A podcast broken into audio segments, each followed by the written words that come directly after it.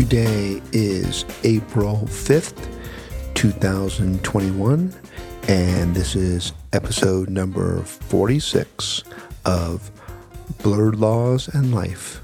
With me, your host, Richard Busch. In today's episode of Blurred Laws and Life, we're going to get back to our roots. We're going to get back to discussing a very interesting case of alleged copyright infringement, and it involves most noticeably a decision or decisions and a procedural disposition that is directly related to an issue that we have spoken about and criticized in previous episodes of Blurred Laws and Life. This litigation is the ultimate example of how idiotic the law can be, the procedural complexities in the law, and how no matter what the merits suggest an outcome should be, the judges involved, can have a direct impact on how a case or cases play out. So I think you all will really enjoy the discussion we're going to have on this episode of Blurred Laws in Life today. I am recording this episode of Blurred Laws in Life on Monday of this week. I was tied up over the weekend, and I know that I said that Blurred Laws in Life will drop every Monday from here on out a couple of episodes ago after releasing each episode on Thursdays before then. But now that we are emerging from the pandemic and my own law practice has gotten very, very busy and back to pre pandemic levels, I'm finding doing this podcast at the same point each week to be challenging.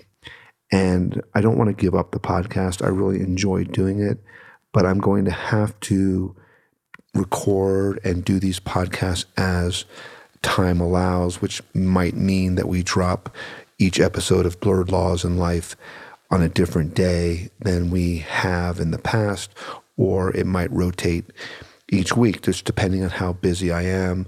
We have trials coming up in very important cases that will take up a lot of my time.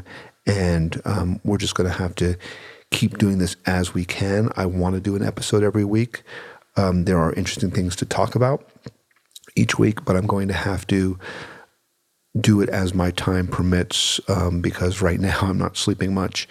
And it is, as I said, just getting a bit challenging to do it at the same time each week because my work schedule is certainly not the same each week. In past episodes of blurred laws in life. We discuss we discuss this with Michael Rapaport. We've discussed this with Matt Goss. We've discussed this with others who have been on Blurred Laws in Life, and that is, you know, my favorite songs, their favorite songs, their favorite movies of all time. And in a prior episode of Blurred Laws in Life, I listed my favorite songs of all time, but it struck me the other day when I was in a bar and Blurred Lines was being played. And I've heard it played now several times when I've been out recently, in fact, that I cannot believe that I didn't say that my favorite songs of all time, they just have to be, would be in the number two spot, Blurred Lines. And then, of course, Forever and Always, Never to Change. Marvin Gaye's Got to Give It Up because those two songs did change my life. And for better or for worse, I'm sure no one expected that those songs would change a lawyer's life, but uh, they certainly did. And um, so, forever, both those songs, and Blurred Lines in particular, I'm sure to the chagrin of Pharrell and Robin Thicke, will always be at the top of my list with Marvin Gaye's Got to Give It Up, number one, forever and always. So, now with all that said, let's get on to episode number 46 of Blurred Laws and Life.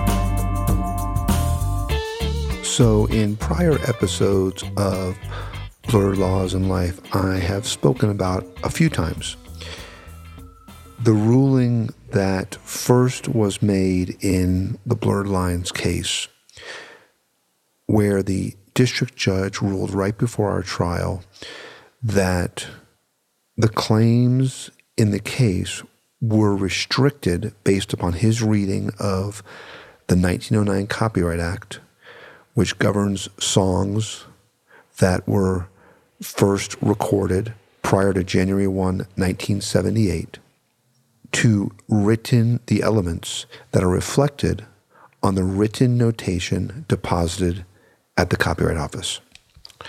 So, for those of you who've not heard this discussion, I will just briefly address it because this is relevant to something that just happened recently in a case involving a co writer of Marvin Gaye's and in the song Let's Get It On, in which the allegation is made that Ed Sheeran's Thinking Out Loud copies the melody of Marvin Gaye's Let's Get It On.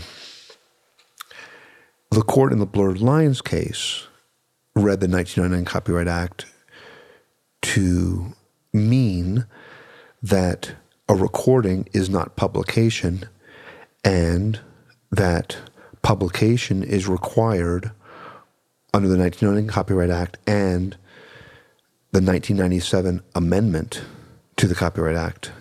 He also relied on that as well to rule that since a recording is not publication, and since under the 1909 Copyright Act, under his reading of it, publication is required for copyright protection to attach to a work, that it was only the written notation that was deposited with the Copyright Office because prior to 1978, the Copyright Office only accepted written notation that governs the bounds of the composition.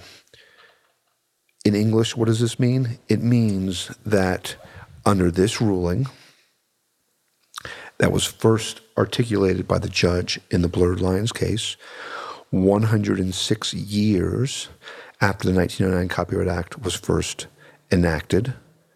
No judge had ever said that before.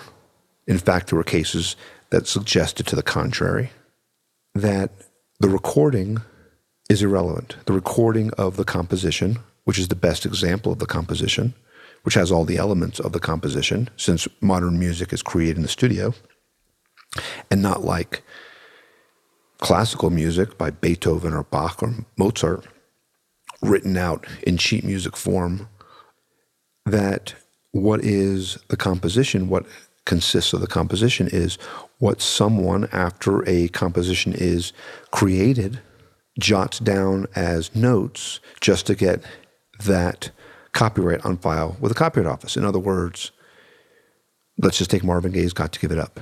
He created that in the studio. After he creates the final version of Got to Give It Up, his publisher needs to get that copyright and file with the Copyright Office.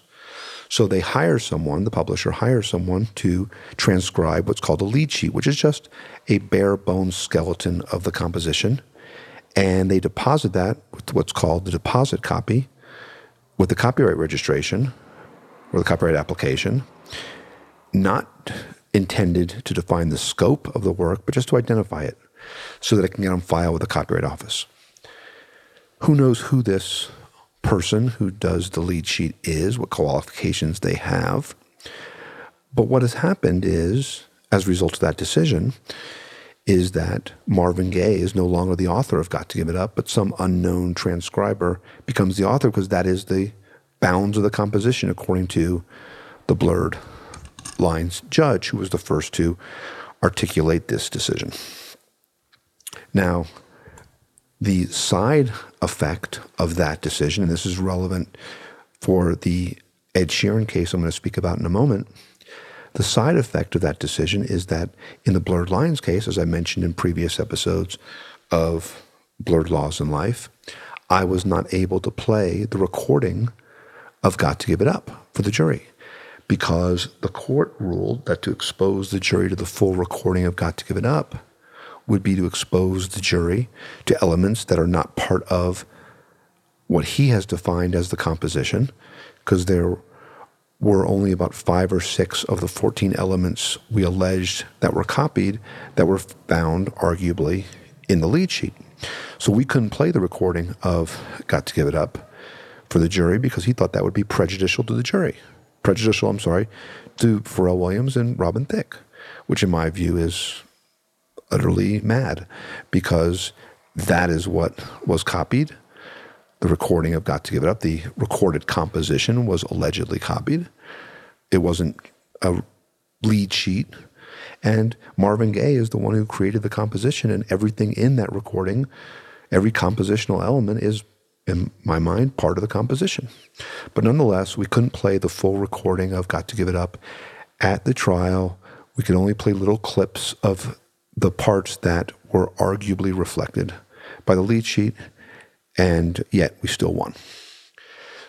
After this decision occurred, the Blurred Lines decision, another case was tried involving Led Zeppelin's Stairway to Heaven, and the judge in that case followed the Blurred Lines judge and ruled that the plaintiff's claims there were also restricted to this one page lead sheet. Now, in that case, the plaintiff lost. And so now the Ninth Circuit, the Court of Appeals, was required to fully address the issue. In, in, the appeal on the blurred lines case, the court affirmed the trial court and the jury's decision without reaching the lead sheet issue, this written notation issue, because we won, and the court found there was no error in any, in any of the issues that the defendants were able to raise on appeal. But now, since the plaintiff lost in the Led Zeppelin Stairway to Heaven case, the Ninth Circuit Court of Appeals was required to address the issue head on. And even though in the blurred lines, the Ninth Circuit panel expressed skepticism that restricting the case to the lead sheet, a song to lead sheet, was appropriate, noting that the Copyright Office doesn't even keep lead sheets on file. They're not required to do so. I felt like the plaintiff in the Led Zeppelin case did not make the right arguments, did not articulate the issues as clearly as might have been done, and the Ninth Circuit affirmed the lead sheet decision that for pre 1978 copyrights, it is the lead sheet, the written notation, that defines the scope of the composition. Now, since that Ninth Circuit decision came down in the Led Zeppelin case, there has been a lot of discussion in legal circles with legal scholars in the copyright community about ways to get around that decision. And there are two accepted ways that one can get around that decision it is pretty much accepted that the 1976 Copyright Act, the one that superseded the 1909 Copyright Act, is retroactive in application. And so, what that means is that now that publication, undeniably, is not required at all, and I would suggest it wasn't even required under the 1909 Copyright Act, I think that the law there and the text of the Copyright Act supports the notion that a recording would be sufficient for copyright protection to attach, whether it's publication or not, and um, that the text of the statute makes that very clear. Nonetheless, um, the 1976 Copyright Act did away with any notion whatsoever and made it very clear that copyright protection attaches at the moment of creation. And the prevailing position is that that Copyright Act, 1976 Copyright Act, is retroactive. So that means that it has widely been agreed that one could now go in and file a new copyright registration on a pre 1978 song, deposit the recording as the composition and have all the elements of that recording protected. It has also been widely accepted that there would be another way to do it if for some reason that didn't work. which would be to refile the copyright registration or file a copyright registration with fully notated sheet music of every element found in the composition and call it a new arrangement. And then say that the infringer infringed on this new arrangement. So those were two theories that emerged in legal circles to address this issue on the lead sheet that um, resulted from both the blurred lines decision in the first place, and then most recently and more importantly, the Ninth Circuit decision in the Led Zeppelin case. All of this now becomes relevant because of a lawsuit that has been pending for years now, brought by Marvin Gaye's co writer, Ed Townsend, um, and then by another party. Actually, there were two lawsuits filed. One brought by Ed Townsend, Marvin Gaye's co writer of Let's Get It On, and then a second lawsuit brought by this hedge fund who purchased an interest in Let's Get It On from the heirs of Mr. Townsend. Marvin Gaye's family, and as everyone knows, I represent Marvin Gaye's family, has not participated in this lawsuit. I cannot disclose any of the details of that, but we are not named plaintiffs in that lawsuit. So let's try and keep this straight. Back in 2016, the estate of Let's Get It On co writer Ed Townsend sued Ed Sheeran over allegations that he had ripped off the quote melody harmony, and rhythmic compositions, end quote, of Marvin Gaye's song Thinking Out Loud. A company called Structured Asset Sale then filed a second lawsuit over the same allegations on the basis that it also has a stake in Let's Get It On.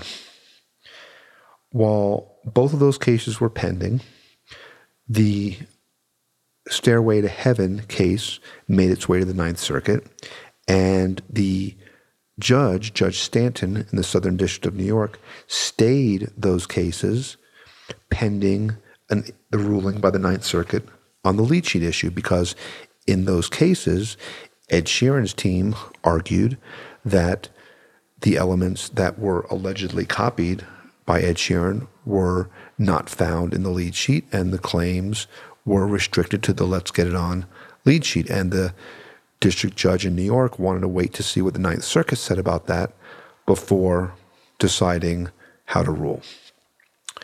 So after the Ninth Circuit Stairway to Heaven ruling, the judge in the Thinking Out Loud lawsuit said that based upon the ruling by the Ninth Circuit, he was unlikely to allow the Townsend side and the structured asset sale side of those cases to play any recordings of let's get it on to the jury and only restrict the claims to the lead sheet.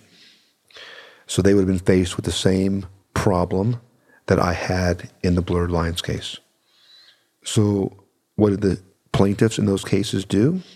Well, the structured asset sale plaintiff decided to refile the Let's Get It On copyright with the U.S. Copyright Office last year, this time submitting the original recording as the deposit copy as the fixation of the work.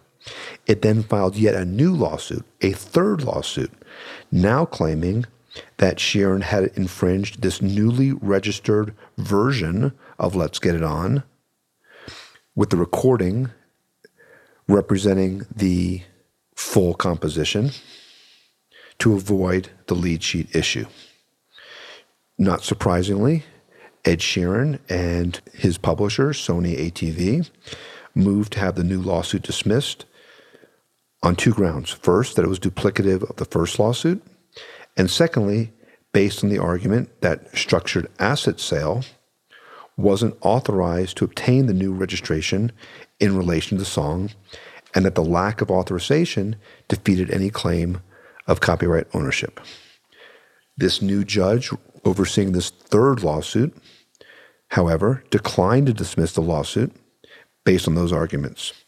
And she wrote, quote, the court concludes that the 2020 registration sufficiently alleges plaintiff's beneficial ownership in that copyright for purposes of this motion, and that the registration's incorporation of new musical elements precludes a finding that plaintiff's two suits are duplicative. So she denied the motion by Sheeran and Sony ATV. And what we said earlier was a way to get around the Stairway to Heaven lawsuit appears to have worked. That with the 1976 Copyright Act being retroactive, it now permitted the alleged copyright owner of, or co owner, I should say, or at least someone who had a beneficial interest in the copyright structured asset sale, to file a new copyright attaching the recording as a new arrangement of the composition, which now contains all of the elements and which will allow the plaintiff in that lawsuit, it looks like, to move forward with that case. Now, the other two cases still go on unless they're voluntarily dismissed. And the judge in this third lawsuit said that she is going to wait until Judge Stanton, who is overseeing the first two lawsuits, works those cases through to conclusion. The plaintiffs in those cases might very well end up dismissing those cases and moving forward with just the third lawsuit now that all the elements can be played and heard um, in front of the jury in that third lawsuit. But this discussion shows you how blurred the law is, how there is no black and white, how it's often gray, and how legal maneuvering can sometimes avoid what at first blush appeared to be a ridiculous decision disenfranchising authors like Marvin Gaye of the composition they created and de facto making some unknown transcriber the author of the composition. But it looks like the case, the Led Zeppelin case, will not have any teeth really going forward because a plaintiff who believes his or her work has been copied, a pre 78 work has been copied, can simply refile the copyright now and be able to move forward with the full case by placing the recording um, with the Copyright Office as the full evidence of the musical composition. So I hope you have enjoyed this return on blurred laws in life to our roots, so to speak, our discussion of this very complicated and interesting uh, copyright case and copyright cases. And I hope this shows you how difficult and complicated litigation in this area is. When you think you've won, you might have lost, and just when you thought you lost, you can figure out a way to win, which, of course, is a metaphor perhaps for life. And what better example than on this podcast, Blurred Laws and Life. So, have a good week, everyone. Please be sure to follow us on our Instagram page at Blurred Laws and Life with now 233 followers. I've been neglectful and not posting recently these episodes, but I'll post a notification of this one and go back and post about episodes number 44 and 45 as well. Have a good week, and I'll speak to you next week on Blurred Laws and Life.